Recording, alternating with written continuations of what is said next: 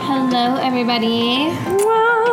Welcome back. Oh God, So cute. That was so dramatic. so dramatic. dramatic. I was not expecting it to be that dramatic.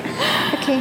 Um, welcome back to season two of Femme Collectively. We are back with an incredible interview with the band called Satine, the duo made up of Ruby and Queenie.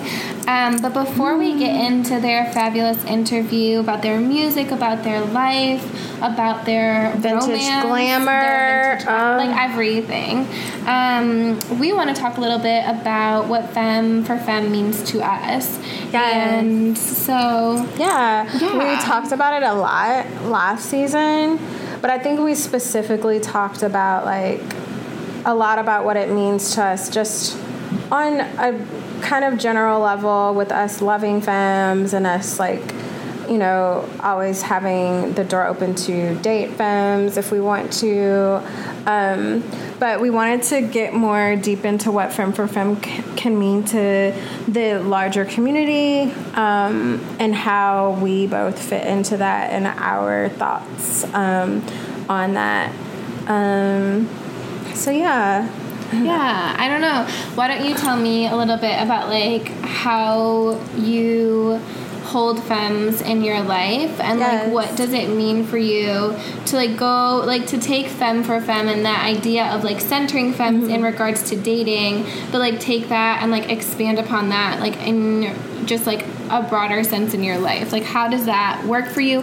I'm also really interested in like how your process of like finding that and like navigating to that because i mm-hmm. think that we're not taught often to like center femmes and center like Yes. femme labor and like in this way in our lives so i'm really interested to like hear your history of like coming into that and like how you Mm-hmm. learned to navigate into like centering femmes and what that was Yes. like Um, so for me, I I pre- I date a lot of different people. I date everyone. I've dated femmes. I've dated non-binary folks. Um, trans guys. I've dated a lot of different people, and that's it's been a beautiful process. But in all of the time, I haven't dated people who have centered femme, which is really interesting, and and also centering the centering of femmes hasn't been something that's always been a part of who I am. Um, it's only been a part of who I am, like I guess you could say since like 2014, 15.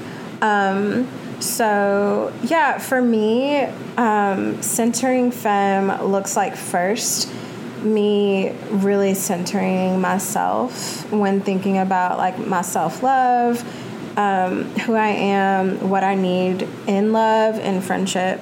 Um, what I need with family and things like that. Really, just centering, um, centering the feminine and centering fem feminists.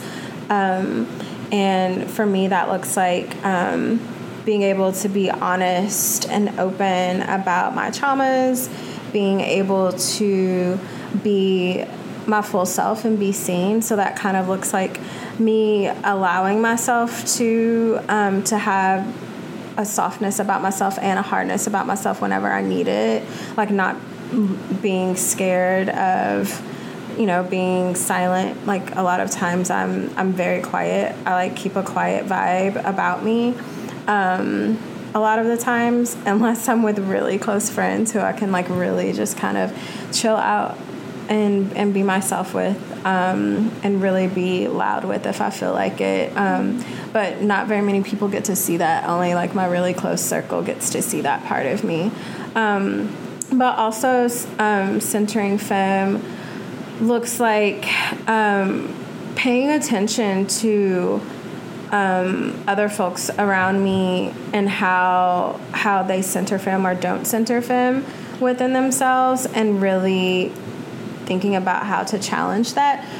And so before um, 2014 2015 i didn't know how to do that. And so i went through a lot of things where there was a lot of competition around being a being femme and a lot of like, oh, I don't, you know, even in the queer community, like people being like, yeah, I don't really get along with femmes. I, you know, keep a lot of masculinity around me or things like that. And so, like, really finding um, finding femmes that I could really connect with was hard for me for a while and then I found like a nice circle of friends and was able to be open and honest with them about stuff. I was able to call people out when I felt like that they were, you know, being rude with me in certain ways like reiterating a lot of um, toxic masculinity. Um, so basically, you know, femmes putting other femmes against each other in weird ways, like mm-hmm. especially in dating um, or even in holding friendships with um, with other femmes partners and things like that, or even when talking with femmes about um, that desire to be with another femme, like having people look kind of like, what? No, I would never do that because I would have to be, I would be in competition with my boo all the time. And it's like, but why would you do that? Right. And why do you need to do that? And, you know, where does that come from? Um, so, thinking about all of those things, but then still holding holding those femmes um, close and not having like a kind of ousting type of a judgment response, but being more like, okay, I see where you're coming from because I've also been there, but also let's kind of like work through things together. Or, you know, you don't want to work through that. At least you're being honest and, you know, maybe we can't be close friends, but I see you and I love you anyways. Mm-hmm. Um, so that's what it's looked like for me. Um, and then when um, when I moved here, I found that more and more um, as time went by that I my femme friendships grew. Um, like I was surrounding myself with more femmes, and I felt more of a um, not necessarily a responsibility, but I felt myself being more um, present um, with myself and with my other friends and how I could be there for them. Um, and I also learned a lot of boundary setting from mm. the femmes that I'm friends with um, and realizing that boundary setting doesn't have to mean that, you know, I, you know, just can't have you in my life or you can't be this for me but it's like no i'm setting boundaries so that our relationships can stay close and and also understanding that vice versa because sometimes that's hard for me to really see someone setting setting these boundaries um, and not taking it as oh this person just doesn't want me in their life or this person is trying to take advantage and take control of our connection no it's just like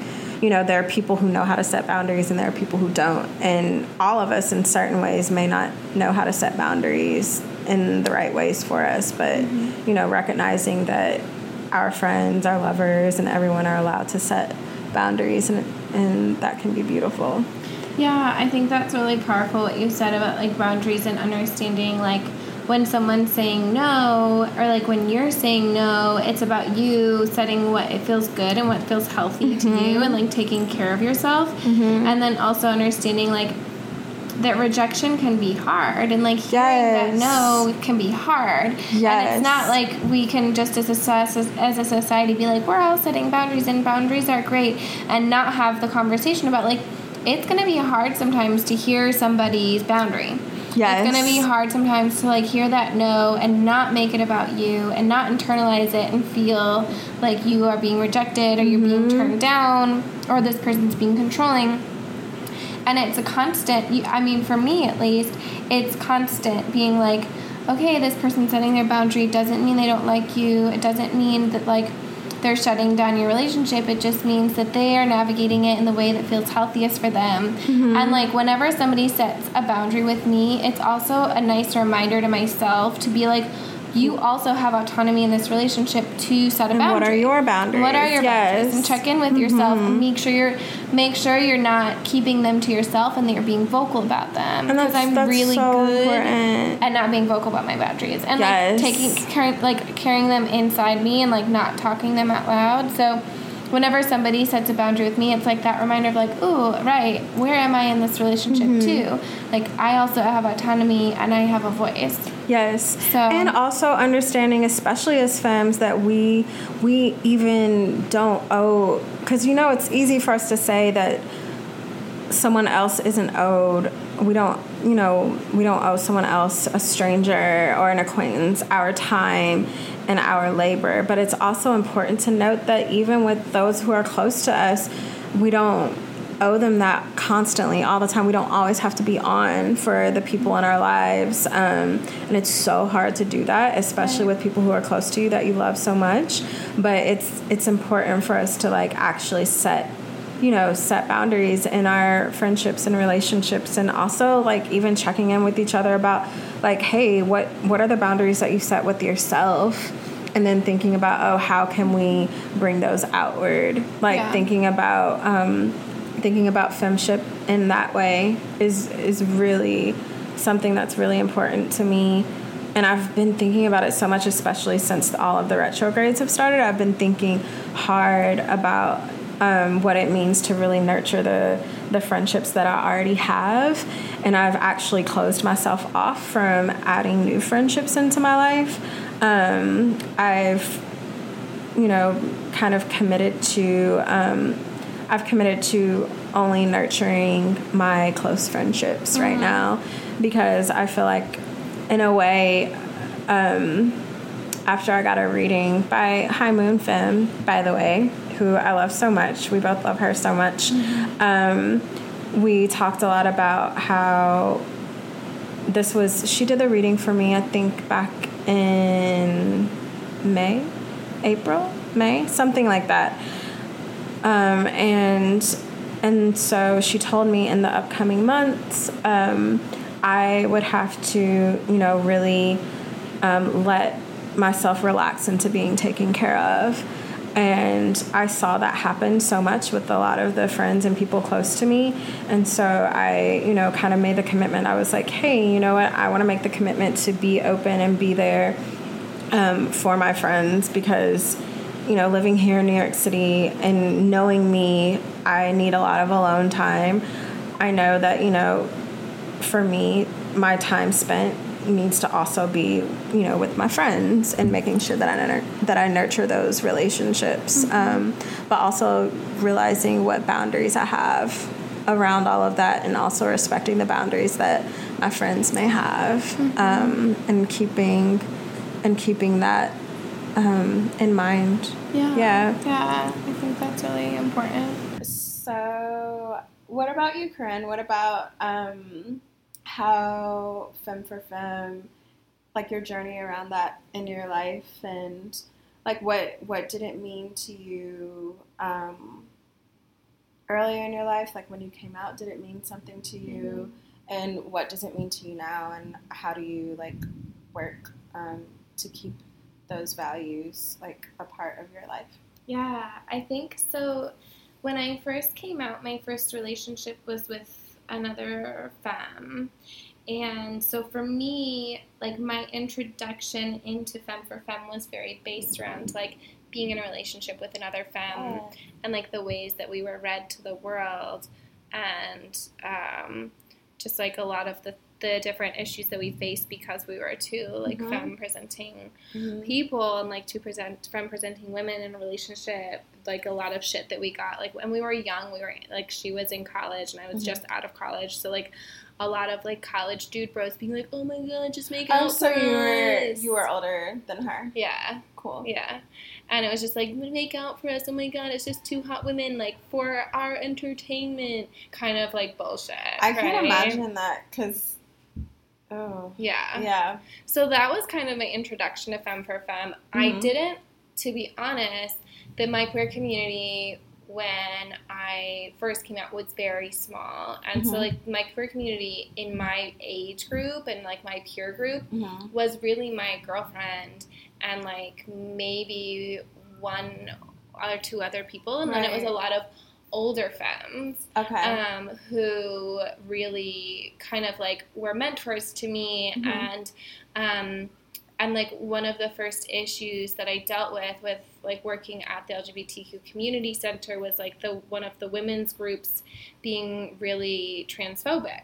Um, It was like old school dykes, cis Mhm. lesbians who were, were being really transphobic to the trans women who wanted to be in the group, and it was mostly older women, like sixty plus. Yeah. Um, and so that was kind of like my first navigation into like understanding the ways in which femme is expansive yeah. even beyond like cis womanhood because i to be honest like i didn't really understand trans issues like i didn't really Mhm. understand like the ways in which like femme could be an identity for people of any gender identity yeah. so that was really um, beautiful thing to like work through that group and like work with these older lesbians on like, hey, this is a space for like, if it's a women's group, it's, It's a a space, space for, for all women, women. and like you can't not exclude. That's women. amazing too to think about because when you think about like generational, like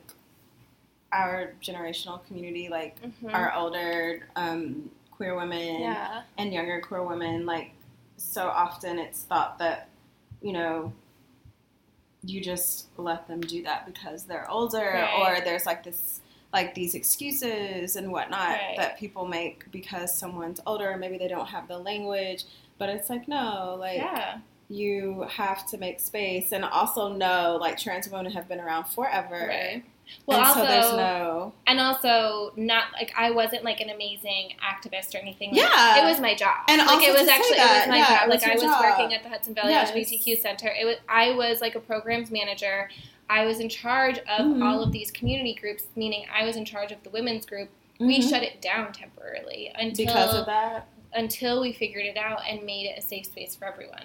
And we lost a few women, and then they went and had their transphobic women's group at home in their own living fine. rooms. and that's fine. you know what? They kept Well- their transphobia contained to their living room. yes. And then we had a safe women's group, a safe but women's it took space, yeah. like a, a couple months, and like so it wasn't by any means like being like uh, like doing anything amazing. Like it was my No, job. but activism you isn't- know. but activism isn't amazing. Yeah, I mean it's like just it daily just things. is. Well, and activism is your daily Yeah. thing. I feel like, you know, we think that act, being an activist involves like this this practice, this thing that you're doing every day, and and like actually going out and doing marches. But Mhm. activism that that's a part of yeah, activism, for um, and I love that. Yeah. Wow.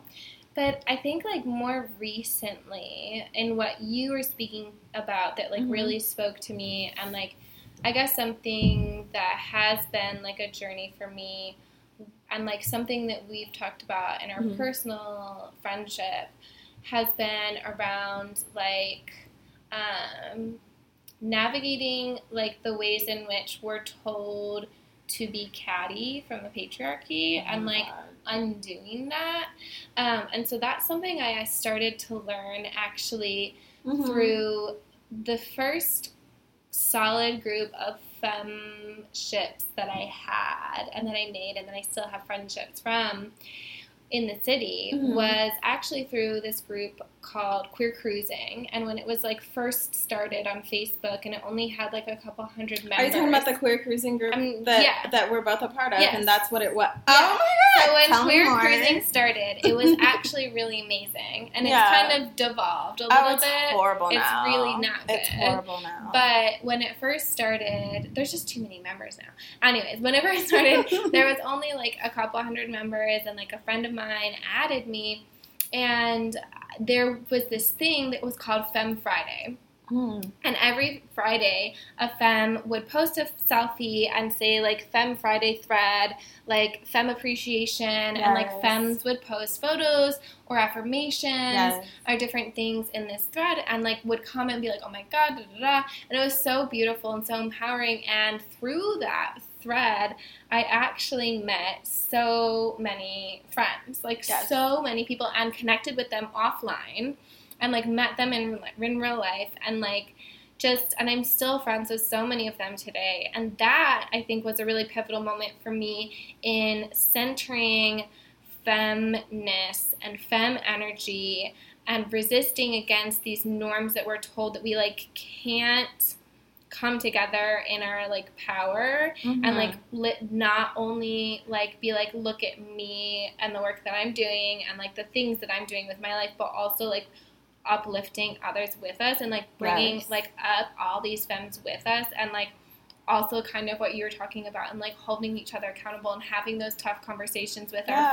femmes right and so i think that was my first learning curve of like oh wow i actually before that wasn't intentionally centering femness in my life in a Well, way that wasn't just about like like cattiness or something like that Yeah. yeah so i think I- that was that was pivotal for me That's really important too because I feel like we always kind of, even when, like at least with my first experiences and coming out and thinking about feminists, um, it was kind of in a way where certain people kind of glorified that like femme competition. And i mean in certain in certain aspects especially when it's consensual i like um i like thinking about ways in which because it, it's something that does good for me. Like if a femme is like oh my gosh come on you need to be like way more confident about this or something like that and they're like i bet you i could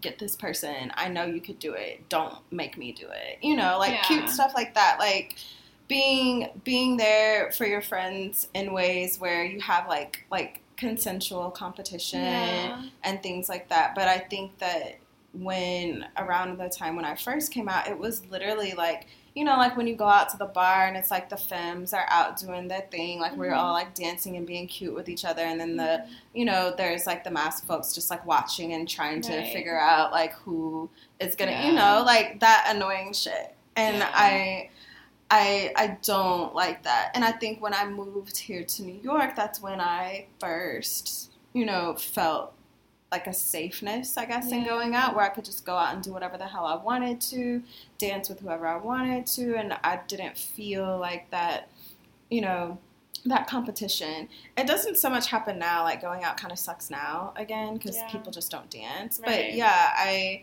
I think that thinking about feminists beyond just the cattiness that we can have with each other.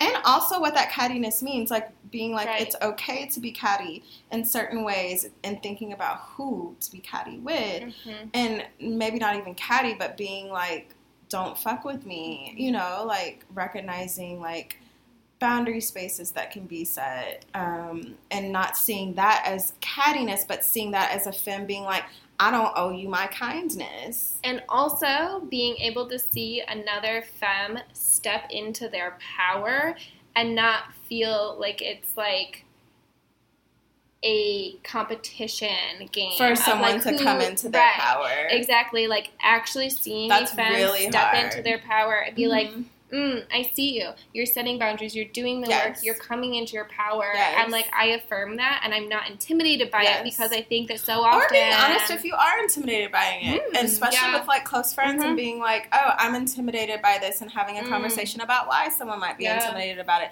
like not That's being real. afraid to admit our feelings to each other, and also knowing that we have a safe space with each other to talk about it. right. Because I think for me, it's important when a femme tells, like, if a femme tells me, "Yo, like, I love where you are and what you're doing." And in a lot of ways, it's scary to me, or it's this to me. Right. And then just being able to have that conversation with Yeah. someone about, oh, what scares you about it? Because you know, oftentimes when we're scared of something in ourselves, it's already there, and maybe our like our friends might see it, but we Mm-hmm. Just don't talk to each other about it. Mm. Yes. to me like a lot of femme energy Mhm. is like re-understanding the ways in which we exist in the world because the way that we exist in the world is a patriarchy so like Yeah. it's centering masculinity and it's always revolving around masculinity and usually revolving around cis men Yes. and so I think that whenever we're relearning and re-navigating, like redefining, like whenever we're kind of like twisting the way that life happens on its head and just mm-hmm. like kind of recreating it for the way that it works for us, I think that that is about femme power in a way, and I think that that is a way that people can reclaim the femme side of themselves, even if they aren't outwardly femme expressing. Yes. Because you are in an act resisting against the patriarchy you are in an act resisting against men when you're talking about like navigating these boundaries and navigating like centering current friendships and friend loves and like also trying to find time for yourself. Like that is something that we're not taught to do in this society. Right. and so like you are creating this system from scratch mm-hmm. and you're creating it in a way that works for you but also holds the people that you love dearly. So i think that that is in a way like empowering your femness Yes. and it is like that for everyone whether or not they identify as femme or not so i think that is really about like centering femme identity and femme energy Yeah. and like understanding the ways in which we can, we all carry like multiplicities and it doesn't you can still present masculine you can still identify as masculine Yes. you can identify as non-binary you can identify as not femme at all and not And masculine at all and still hold femness. these energies in you um, and still feel some sort of connection to them even if you don't even if it's not an identity for you Right. which is totally fine like you don't have to hold the identity identi- Yes. and to still hold that identity and to and or to still hold that? the energy you don't have to have the identity Mm-hmm. of femme but you can still hold the energy and still like feel your femness and like feel empowered in that which i think is really beautiful Yeah, well, and it's like, and it's really, really important too, because when thinking about how to be an ally to to femmes, and how we can also be allies to each other, and also recognizing our privileges and things like that within even being femme. Um, I think that it's um, it's important for us to all like hold that to hold femme like at the center, even if it's not yeah part Yeah. of our identities, because it helps our relationships kind of be more um, helps our relationships be more full. for sure so are we ready I think we are ready. We're ready. All right. Well, this is a really beautiful interview, and if you're not already following Satine, get on it because their music is amazing. Their outfits are fabulous, and they also have so much important things to say and so to share with the world. So many important things to share. Uh, We love them Yes. and we love their energy, and we hope you do too. Yes. Yes. Bye, love. Bye. So, so today we're with Satine with, um, can you start by, what are your full names? Or what names, like, are your performance So many names. Yeah. You have so many I know, names. I'm a little conf- I'm like, Oh there's yeah. Queenie, Ruby. Lots of names. Let's get Lots some of clar- AKAs. Let's get some AKAs. clarification. Yeah. Um, uh, I am Queenie, Okay. also known as Miss Queen Satine, Okay. also known as Queen Satine, Yes. Yes. Also known as just Satine. also known sometimes. as sometimes Which just is, Satine, Which is Okay. inaccurate. which we want to we want to dispel the notion that set her straight. that me, the cisgender counterpart of this Mm-hmm. band, is called Satine because Satine is the two of us together. Yes. Ah, okay. Yeah. And you're and so you're the vocalist, Uh, yes, I'm the Mhm. singer in Satine. singer. Yes. Singer. And um, my name is Exquisite, and um, that's my performer name. But Okay. my my name name is Ruby. Okay. So uh, I always tell people they can say they can call me whatever they want.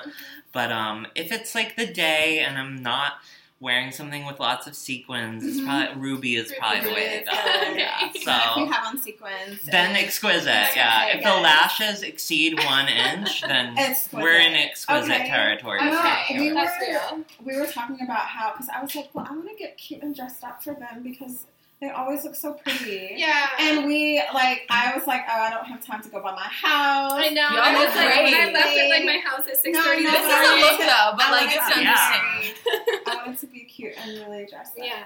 You are though. We always like in our shows. The Mhm. last song we always do is our song called "Give a Look," Mm-hmm. and like it doesn't matter what look you come in Yes. to the show. Like you have to give a look, and you have to. We're like make a runway with your bodies, and everyone and the audience has Ah. to walk down the runway. Yes. Like no matter what So you're wearing, good. it is a look. It's the look Yeah. of the moment. It always a comes out. And honestly, the most fabulous people are sometimes people that are just dressed like chill, whatever, Mm-hmm. Mhm. also coming from work. But then when they get put in that runway, they twirl around, they drop to the ground, they death drop, they Yes. start voguing, and it's like crazy because you just, you would You never just- you would think. They were not in a look before they started moving, but that but once you the- start moving in motion, it all becomes. Death Yes. drop, also known as a dip. Actually, that's the technical term Yeah. In the with Vogue dip. community. The Yes. dip. Okay. The dip. Yeah. Love But it. death drop is like the drag race, like lingo version of it. Okay. Yes. And I mean, even tonight, you're wearing like matching looks. It's Yes. amazing. Our day- actually, like, this like, is- I really love it. this is like our day moment. Like when we're we try to get things that match, or we try to have thing a lot of things in our closet Well, that we- coordinate. We so. have an extensive wardrobe. we do we do Yes, love clothing. Yeah. How many We- closets? Yes. That's actually an annoyingly valid question. we do have Oh about we do have about four cl- spaces, Yes. I but then also there's like two garment racks on top of Real, that. Yeah. So yeah. This the sprawl me is real. Yes, Yeah. this reminds me of me. I have tons of. Kern will tell you. Kern has to come over Mhm. to my house like every few months, and we have to purge because I have like, it, especially now at my new spot, I have like a huge walk-in closet that has like storage space above, and then I have two separate like side closets that have shelves, and then I have a storage bed like that has tons of drawers, and I'm just like, yeah, all of my. It's things. important. And it ends up Yeah. like within a month, you're like, oh shit, I have nowhere to put anything, and you're like, wait, no, I know, I like know. I gotta get rid of. It. It's called a thrifting addiction. Yeah. Yeah, it, I do. I have a really bad thrifting addiction, and I'm like, but I love these things. They're so beautiful. And now I'm like trying to like collect. Get a lingerie. Depop. Yeah, a Depop. Yeah, Depop. I'm not paid to say this, but Mhm. yeah, just I sell your stuff that. online. Yeah. it's cute. yeah. It supports the addiction. I yeah, and I don't really, I don't have, I don't always have patience for it. But I think that now, like, I'm like, oh yeah, I can like take pictures of things, post them, and just let them. Yeah, I should do that. Into the brain. Mhm. Yeah. We're pro purge for sure. Yes. I mean, sometimes you regret it, but you just gotta make your your decision live with it. It's hard to purge like iconic, like vintage designer pieces It's so that you're like that you're like, wait, but like if one if I didn't eat for like a week, I was fit. into I love this ass. Like how no, did I like? no, I hate this thinking. This Oh. logic is bad. I know. I know it is but bad, that's but why I you keep let go of hold on those to stuff things like and like give them to someone who like. That's what we do. We're like, wait, you look really skinny. Like, I think I have a pair of pants for you. Like, Yeah. that's what we do. Yeah. We're like, you're tiny. gotta Wait, wait here. Yes, I'm giving Corinne a lot of stuff because I'm like, oh, my boobs are huge now. yeah, take this, please. take. Don't wear it when I'm around because I, will hate that you. Actually, she gave me a pair of shorts once, and then the su- in the summer, like a few months later, I wore them, and she was like, "Oh my god, I love those shorts! I think I have a pair just like that." and I was like, They're yours. They were yours. "They're yours. You're Do you like, not um, girl. remember? you gave them Oh away." my I'm just so, I'm so philanthropic. I just bad. can't keep track of it. I can't. I'm always just like, oh, you look cute. That's a cute outfit. I have something like that. I do that with a lot of my friends, and they're like, my No, you don't. me You You don't Don't have it have it anymore. anymore. Fuck! I really want to wear that shit. Well, it's good that you like don't even remember because like Yeah, I remember shit every single yes. piece I give someone, Ugh. and like if I see that piece in. Beacon's closet or something, I'm like, bitch, You why did you that steal away? the thing that I gave to you? Like that was special. Okay. That's so mean. Like, Worst if you want to sell it, just give it back to me. Worst is when you see the person working at Beacon's Closet wearing the Ooh. thing, and then you're like, I've never no. seen that, but if I do, That's never happened me. That's when real regrets start to settle in. Yeah. so, can you tell us a little bit about the energy you like to put out into the world, just in general or specific? Yeah. So we are a band called Satine, and through our music and through our performances, we just love to bring a positive, inclusive energy to whether you're listening to us or coming to see us perform. That's always our goal is to just keep it positive. Um, keep it inclusive and like high femme goddess energy, And- like flowing through it. And like we should say too that um, first of all, we're a couple. We're, we consider ourselves in a lesbian relationship. Yeah. She identifies as pansexual, and I do identify as a lesbian. Um, but I'm also trans too, so we have s- sort of um, pretty involved uh, just identities. Yes. And so I think we always try to really put those at the forefront of what we're doing. We're not we're not trying to be really successful musicians per se Mm-hmm. unless it's within the terms of that you understand that I'm trans, Mm-hmm. that we're gay, and that that's the agenda that we're putting I forward love it. Yes. above all else. Yeah. you Yeah. know? Yeah, we never want to water down who we are or our truth to, you know, fit into some sort of pop music kind of mold. Yeah. Yeah. And I feel like now it's so easy to like distribute the music yourself, Mhm. to be in control of your image. Right, and, And not you- have people telling you what you need to do or Exactly. let's downplay this and Mhm. upplay that. Yeah, no, Exactly. No, this like this is who we are. We're gonna be it to the fullest. Exactly. And And if for, you don't like it, oh, you can just Yeah. choke on Find another Right. Yeah. artist Yeah. that Yeah. like, watered that you down. identify with. for the longest time, people wanted like m- just me to be the center of it. They wanted me to be Satine and to be the only like face of what we do. And I feel like it was hard for them to understand, um, like that she makes and produces all of our music, that we write all of the songs together. Mhm. Like the lyrics are like we don't even know who wrote what at what point. Like we Right. don't are like that involved in it. So and and now that she's like come out as a trans woman in these past couple of years and really stepped into her own as a trans woman, like I feel like it's shifted and we're Right. like, hi, this is who This we is are. who we like are. you can't water us down. You can't just pick one of us to like center. Right. We're both the center. Yes. Mm. And that's beautiful. I mean, well, because when you're like, when you're lovers and you create together, it's like you you can't separate the two. That's not. It doesn't. It wouldn't make sense. Like as as artists, like individual artists yourself, like that doesn't make sense. But as even, I don't know, as someone who like would want to like um I guess when thinking about how people would look at marketing both both of you together, it's like it wouldn't make sense to have it like split apart. That like that wouldn't make sense to me. That would just Yeah. off, I guess. Yeah. and that and that was very much by design. Mhm. I think that we were like, um, it's really important for Yes. us to, to exist as a Mhm. couple. Yeah. Yeah, that's so important. And I love the way you like integrate that throughout. Like, you know, like I've seen on your Instagram posts about like supporting other trans women who are like going through processes where they might need financial support and like there's their campaign and like Mhm. donate and like using your platform to be like, yes, this is who we are and if you support us then like here's a whole community you can also uplift and support. And I think that that's Totally. so powerful to be able to use you like your platform for like what you love producing but also like really being a part of that community. So beautiful. Yes. Yeah, I think you know a big part of that is like with our Instagram.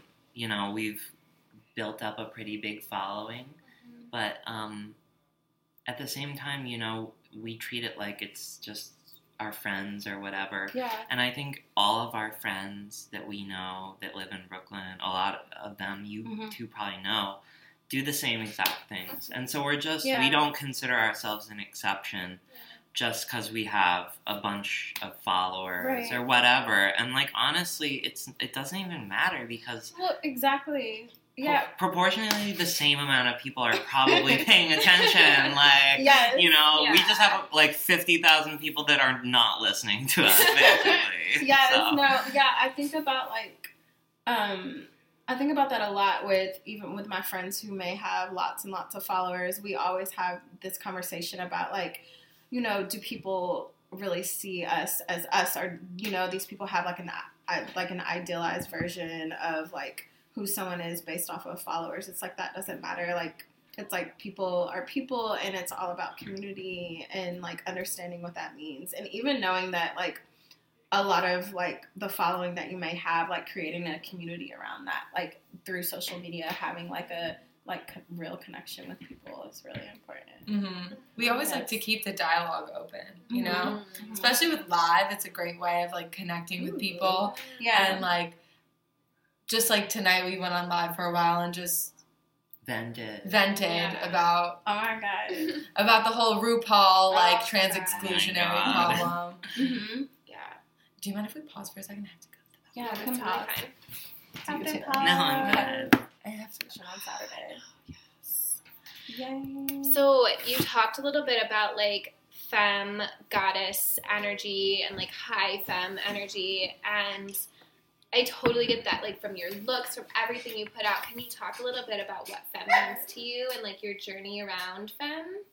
Um, I mean, I think for us, uh, we we always think about femme in terms of it's it's another polarity in a weird way because femme is not it's not necessarily gender mm-hmm. it's more like an identity where it's like you're femme or you're butch or like you're somewhere in between and then that becomes a spectrum itself and so i think for us we really relate to that because we do consider ourselves far on the spectrum of being femmes. Yes. We consider ourselves like high femme. Yes. And and we understand that being in a relationship together, uh, it's almost more confusing that we're both femme Mm. rather Cool. than for other people or for for other people. Yes. Not for Mhm. I mean for yeah, us. of course we- not for you all. Yeah. Nobody perceives No one in like outside like perceives us as like being in a relationship together. Yeah. They think we're like roommates or friends. All right, because no one because Gal people pal. who Femme for are high relationships can't that stuff. Can't be Yeah. in Yeah. a relationship with each other. Mhm. Yeah. My ex girlfriend, she's like very high femme, and yeah, we got a lot of looks and a lot of confusion. Like you're just that. besties, Mhm. you're just like really close friends. It's like a just, Sex in the City fantasy we Okay. might actually no, Yeah. no. Like Yeah. Samantha and the Carrie are like actually like in a queer relationship. Yes. Like turn the tables. Mm. Like come to find out. Right. Mhm. Yeah. I think that that's so important in talking about like femme for femme relationships because even when we're like so out about it and being like in kind of like in your face about it, people are Mhm. still like can't even fathom that there would be that. they don't like, understand how that energy works. Right. And I'm like, no, you. Who cares? You don't have to understand it. Like this is like love can happen in so many ways. And our relationship is very like a mirror. We're both Virgos. We're both high femmes.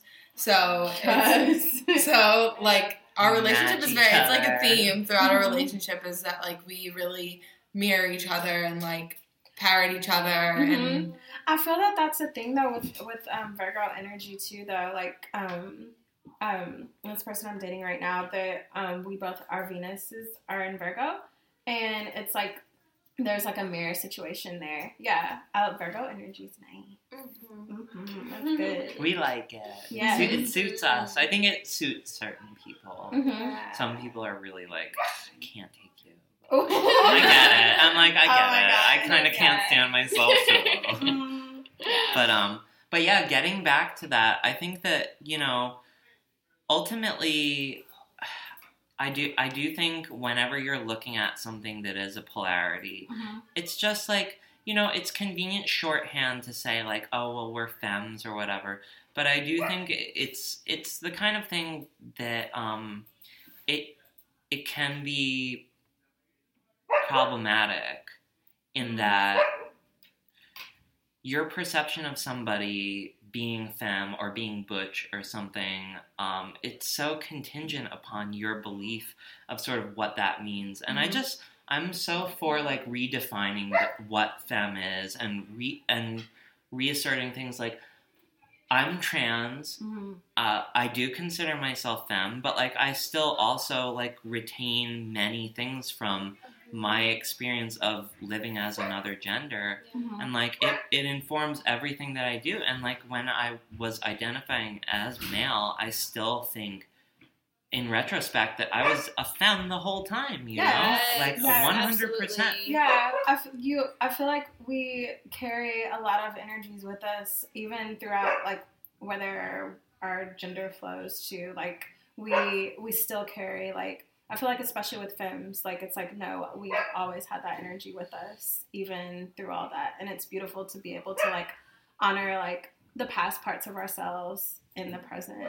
Yeah, Yes. totally. hmm And seeing that your identity is way more like it's both really fluid but also consistent despite really big changes. Yes. Yeah. Yes. Um, but but I'm so I'm just like all for kind of like I love the concept, and I think we both really do identify with like a female centric everything like yes. Yeah. all the and like all the cultural sort of learned things like pink is like female and like we're like well I like pink so that's like So fine yeah, that's fine. yeah like and I'm chill but like I really do think that we have a lot of work to do in just expanding what can be femme what people could perceive Mhm. like a trans cis femme couple Mm. I just I, I don't think that it's so unusual. I just think it hasn't there hasn't been a lot of good examples yet. Yeah.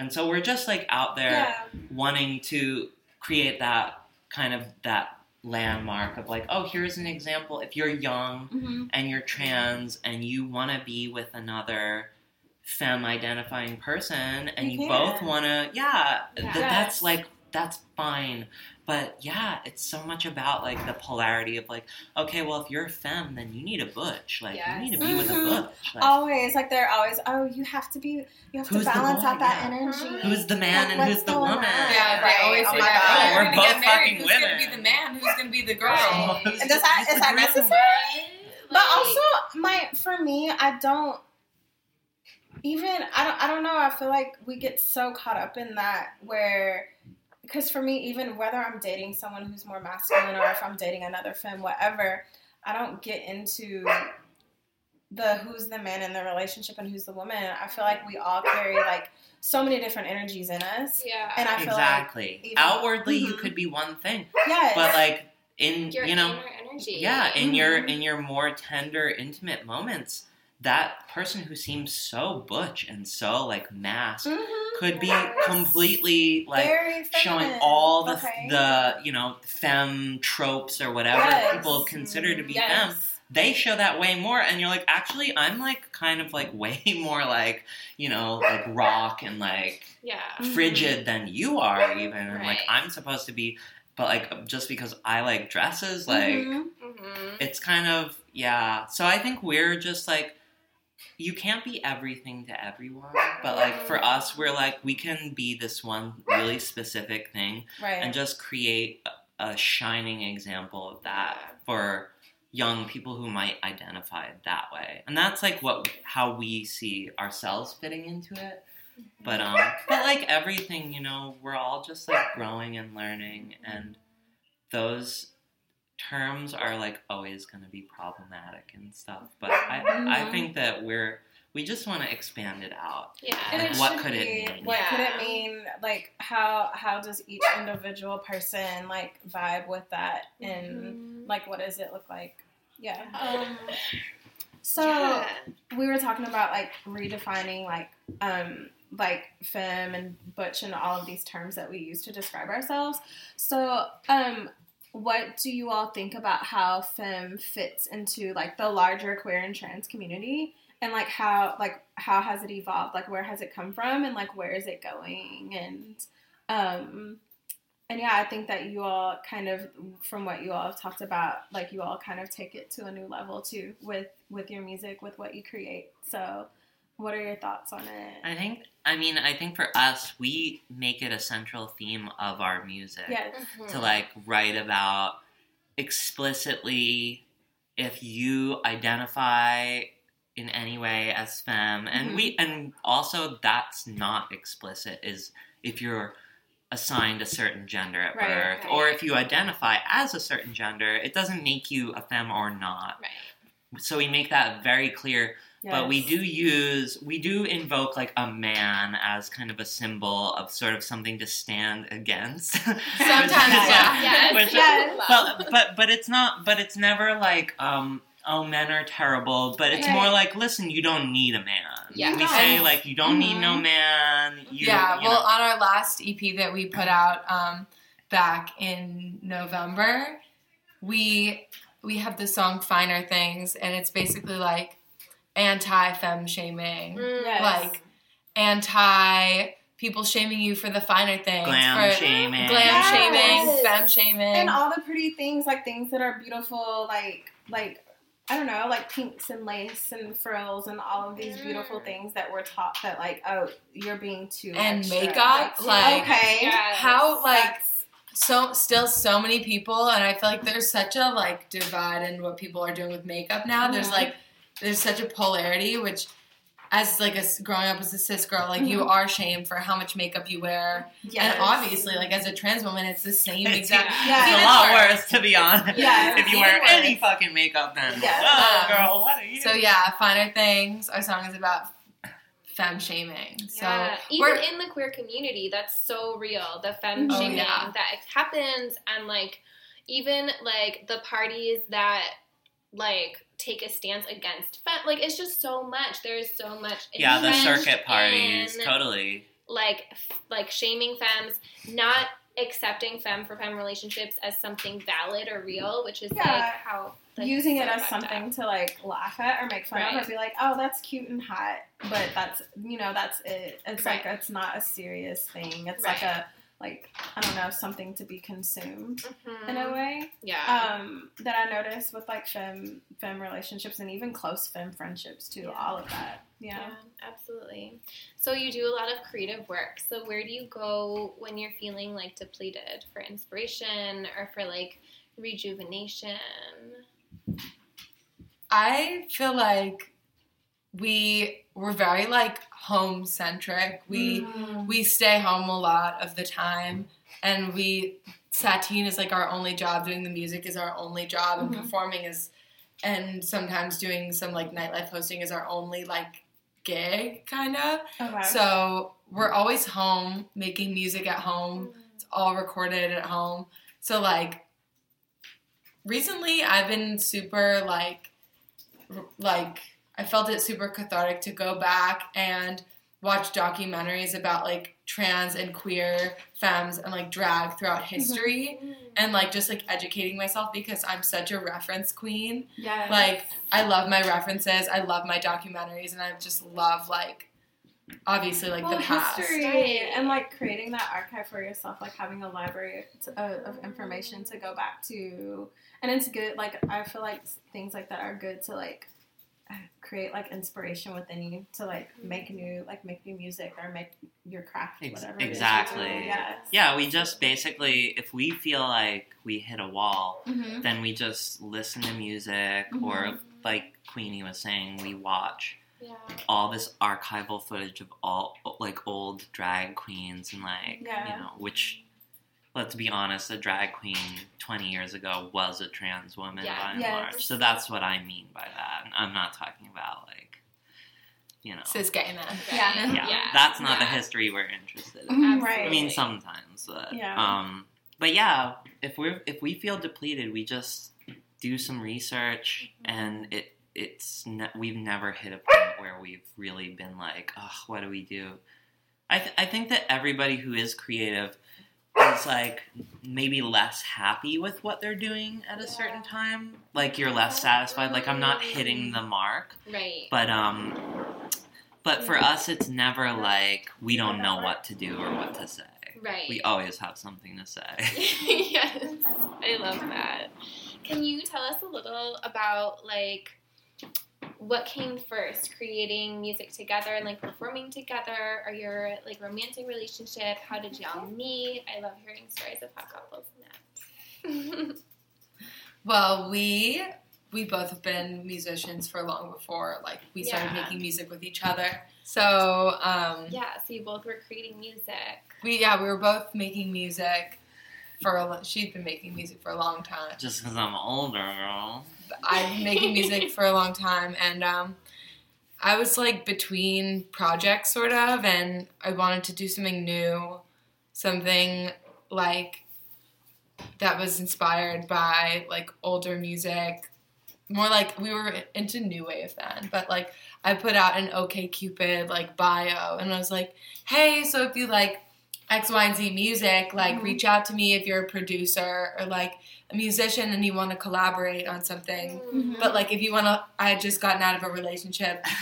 So I was like, if you want to hook up, if you want to date, or if you want to whatever, like please don't reach out to me. I'm really just here randomly to find someone to collaborate Yes. with. Yes, And um and she reached out to me. I I was working I was working at a law office as a paralegal. Okay. Which was, but yeah. So I was working in a law office, and I was kind of just like, ugh. I was really having a rough time. You're a paralegal. Yeah, and um, so like I'm working in this law office, and that was one of the things. Like I would go on OkCupid, and like Mhm. honestly, I had maybe dated like two people from there, and it was just so. It was like, ugh. Oh my god, yeah, fuck okay, this. it's so hard. Online dating is hard. so difficult. I.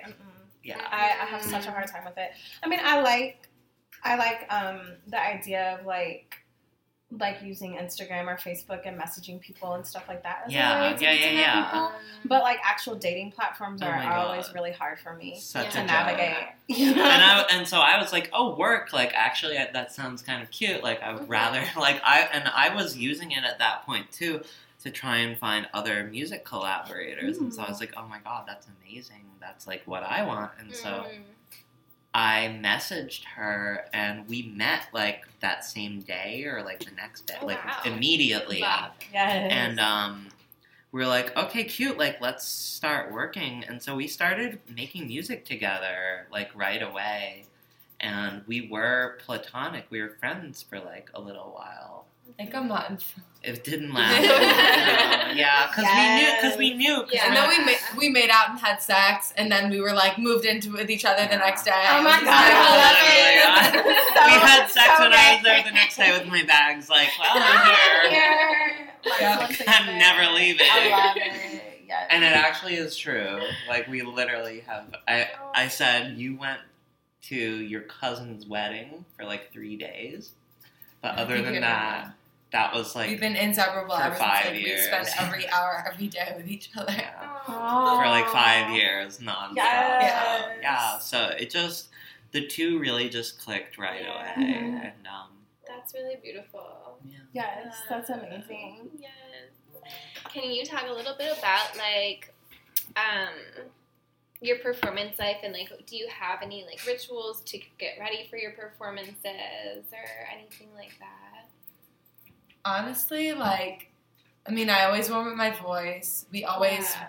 when we have a performance, we're always rehearsing Mhm. nonstop, Mhm. just because we are Virgos and it just gives us the peace of mind to be like Right. thorough. To have everything Yeah. Exactly. together. Mhm. Um, and we do our makeup Yeah. before. Yeah, that's the big ritual. That's is, the like, ritual. When Yes. we, whenever we perform, we will not go on stage unless we feel like we're really embodying the showgirls that we Mhm. want to see on stage, and, and that takes like three or four hours. Yeah. Yeah. So Yeah. it's like a big. It's Getting ready and putting that full face on and everything, it takes a while. It's Yeah. it's a lot, it. but like, but that, but it's so centering that time to have that before you go out, and then you can really like, you have that anchor of when you're like nervous and like about to go on and stuff that you can sort of send yourself back there to that like centered, like private space of like Mhm. the makeup and like the mirror and everything. I think it's really that without that we probably would be a lot more nervous and like a wreck. Yeah. But yeah. Mhm. Well, so um, on your Instagram, you all like always wear the most beautiful clothing and like lingerie and everything. So, like, can you talk a little bit about um, just like your favorite pieces and how you go about picking stuff and like about like your love of like really beautiful, like elegant, like and exquisite too, exquisite like um, clothing and stuff like that. Well, we both love fashion, but we really love like thrifting, as we were talking about Mhm. earlier. So we love our like that's another sort of ritual. Our rituals are more like beforehand. yes. Mm. That's like where we do our sorcery is just Yeah. like in the like in the practice in the thrifting. That's just Mhm. like part of what we do. Um, we love to go to the thrift store and find pieces that like either match or are a Mhm. label because we're Yes, big yeah. label whores, um, or are just like vintage showgirl pieces. Just like obviously like sparkly rhinestone things really That's are amazing. important to us. Yeah, and I think we um we like sort of for a while when we first started developing like this drag persona of Satine, we had really played around with a lot of aesthetics and like did a lot of more like clubby kind of like just weird makeup and like crazy looks and like you know, glitter all over our faces. And like, you know, we love those looks. And like, especially Queenie really looked good back then. I didn't look as good, but she looked great. Oh Um, but we sort of like really, from that, we grew like into this more glamour look that I Mhm. think we identify with a little more. We feel a little more like ourselves doing that Yeah. than necessarily the clubby, like really like wild colored makeup and stuff. Like now Mm-hmm. it's much more about like a classic beauty and like taking. And I think a lot of that actually comes from the older way that drag queens did their makeup and Mm-hmm. their hair and all those things. It's not. It hasn't evolved out of drag. It's just a different, less like it's a less currently popular form of drag. I think, but um, yeah. Again, like if you go back and you look at some of the queen, the trans drag queens from the '90s, '80s, '70s. They were all serving this glamour that was just like out of this world. Right. Well, and it's such a timeless look too. Yeah. It's yeah. beautiful. And that's the that's the thing, Mm-hmm. you know. It's just like We want everything we do to be timeless. We want just like our look to be Mhm. timeless. We want to sound timeless Yes. because like we are we I feel like we're aware of our place in in history and like and we honor the like the goddesses before us Yes. and like I feel like it's such a big part of what we do and just the way we dress Mm-hmm. Like just carries it through. Yeah. Yeah. And just paying homage to like those who came before us and showing them that like yes, this like your work and your look and everything like everything about it is timeless and it keeps going. Like no matter how far we go along in years, like it's it's still there. That's our like Yes. that's our main focus Yeah. with music is like we have so we both love everything from like 90s R&B Mhm. to like like 60s bossa nova music Ooh, to yes. like we we love all June kinds Christy, of music like, like, jazz singers jazz. that are like kind of corny, but then we also like really, you Malcolm know, McLaren like we just like our references are literally all across the board so like no matter what if we're gonna like like our last record was more like funk and like disco. disco Mm-hmm. and like 90s house like based now this next one is more like like later 90s like kylie minogue or madonna Yeah, vibes like a more God. somber, but like also Yes, dancey. Kylie Minogue. and then like some annie lennox mixed in Ooh. like we just like but we always want it to be like when is this song from it, Mhm. it can be from now like because it's really easy with with music software to sound like dated or like to timestamp your music where when you're using the same soft synth as Yeah. everyone else at the time, you Mhm. know, like you can and you really don't and you don't think of that as you're doing it. You're just like, oh, that sounds good. But then in five years, you go back and listen to like one of those Madonna, like the Madonna Ray of Light or something like that, and like it sounds amazing. Don't get, I mean, I love. but you just I hear the '90s. You sound. hear that Yes. on every record from that year, the same keyboards, the same kind, and it's just like we're just very conscientious of those kinds of decisions. which is why we what we do is very like we still are very sample based, and like our biggest inspiration probably is Deee-Lite. For Who like if you listen to their music, it sounds so timeless. You're just like it just Yes, is the most carries. rich, like uplifting sound, and that Mhm. it still well, sounds new. it It still still sounds sounds- like nothing else has really Yeah, happened. nothing. like try to name someone else like Deee-Lite, you can't. no. You're You're like, really I'm I'm trying. No, there's no one. But um, but yeah, and I think with our clothing, it's very much it's the same thing where we're just trying to find certain references and how can we Mhm. connect the dots between those references and what we're doing now. Yeah. It, it's all. I mean, nothing is original. Nothing is Right. new. Mhm. We're all just We all trying just new find ways to combinations. connect. Yeah. Yeah. What works for you? What Mhm. makes you feel good?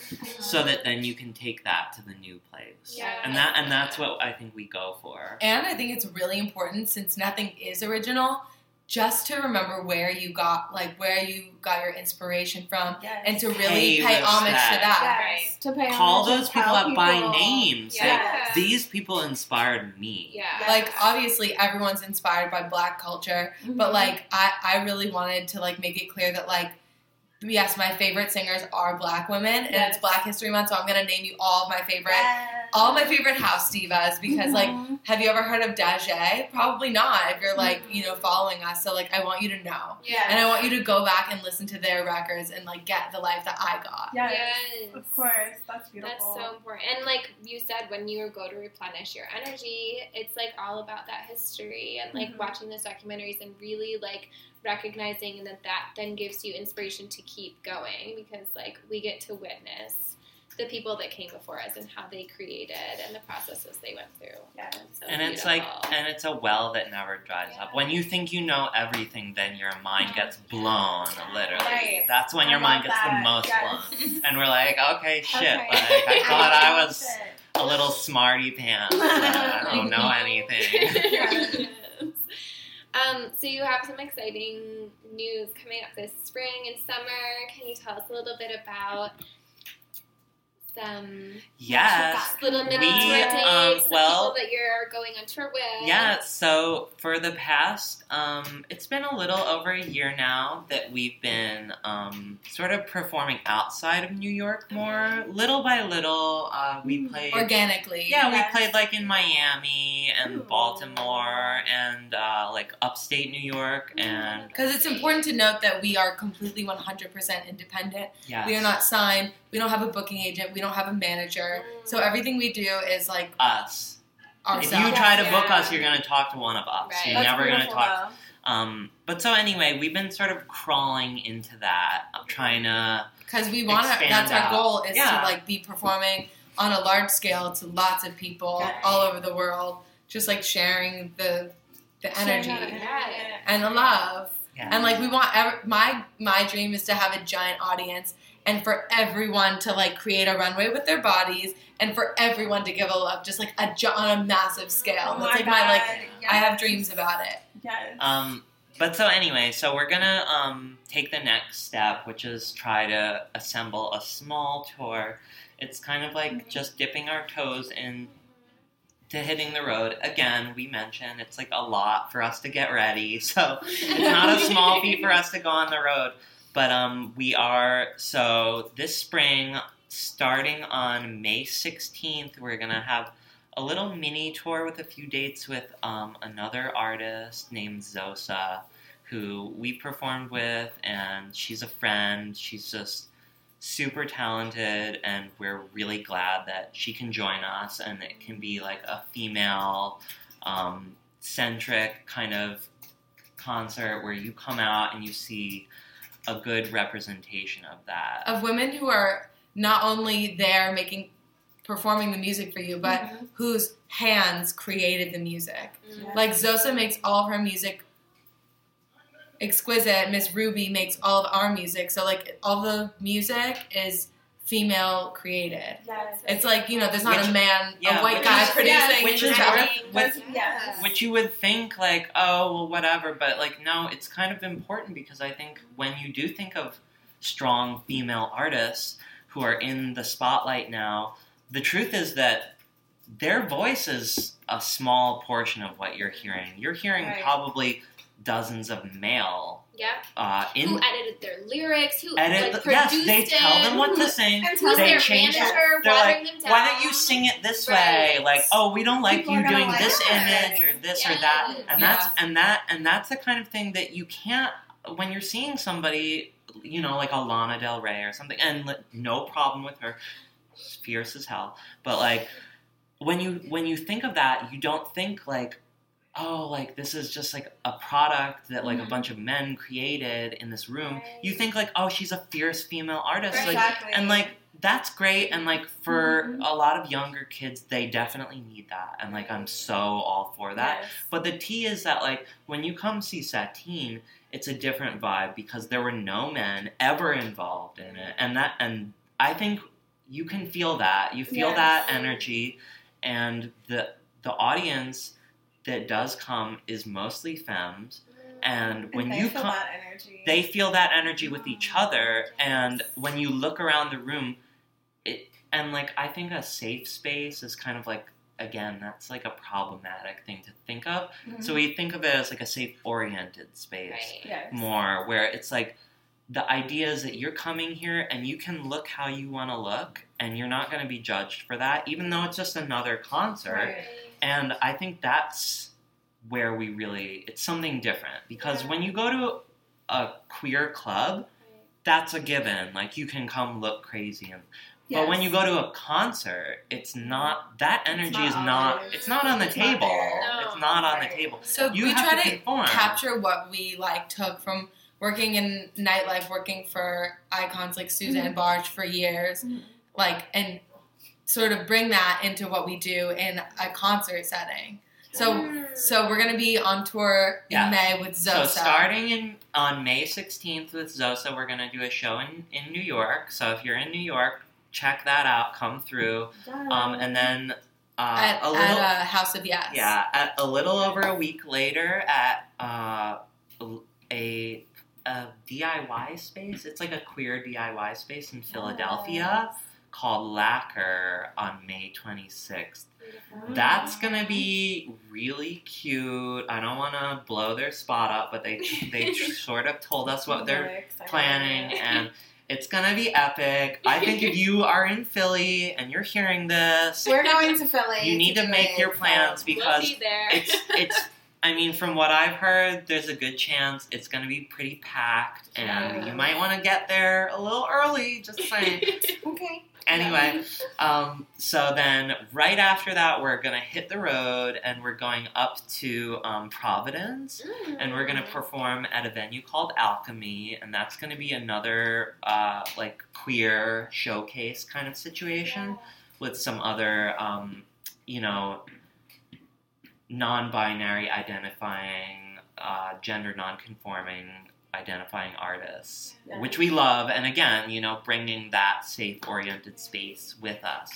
Um, and then we're gonna play a couple days after that on May 31st in Cambridge, Mass, at a place called Zuzu, and that's just like a little venue with just us and Zosa, I think, for that Okay. gig.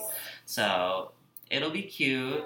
So So, if you're in the. Northeast, um, even if you have to travel a little Come bit, through. Yeah. come check it out Yes. because I mean we we want to come play for everybody and everybody's like come to my town come to my town but we're like it's so hard for us to get a gig anywhere like the amount of work I have to personally do to make these shows happen is like crazy yeah. so um so yeah I think we're probably not going to be back in those places for a little while so if you do have a chance and you're free, don't just be like, oh, like I I feel like off today, or like I don't feel like going out tonight. Like just do it. Trust Just me. yeah, come It's through. It's gonna be fun. It's Your gonna- mood's gonna change. Like It's gonna be worth it. We, We always give it to you live. We always do that. and that's the and that's the one thing with us. I think that we always think is like we know we can deliver in Yes. that regard. We've just Yeah. been do we've we always talk about this to like friends, but we've been through so many shitty situations, like trying to perform live.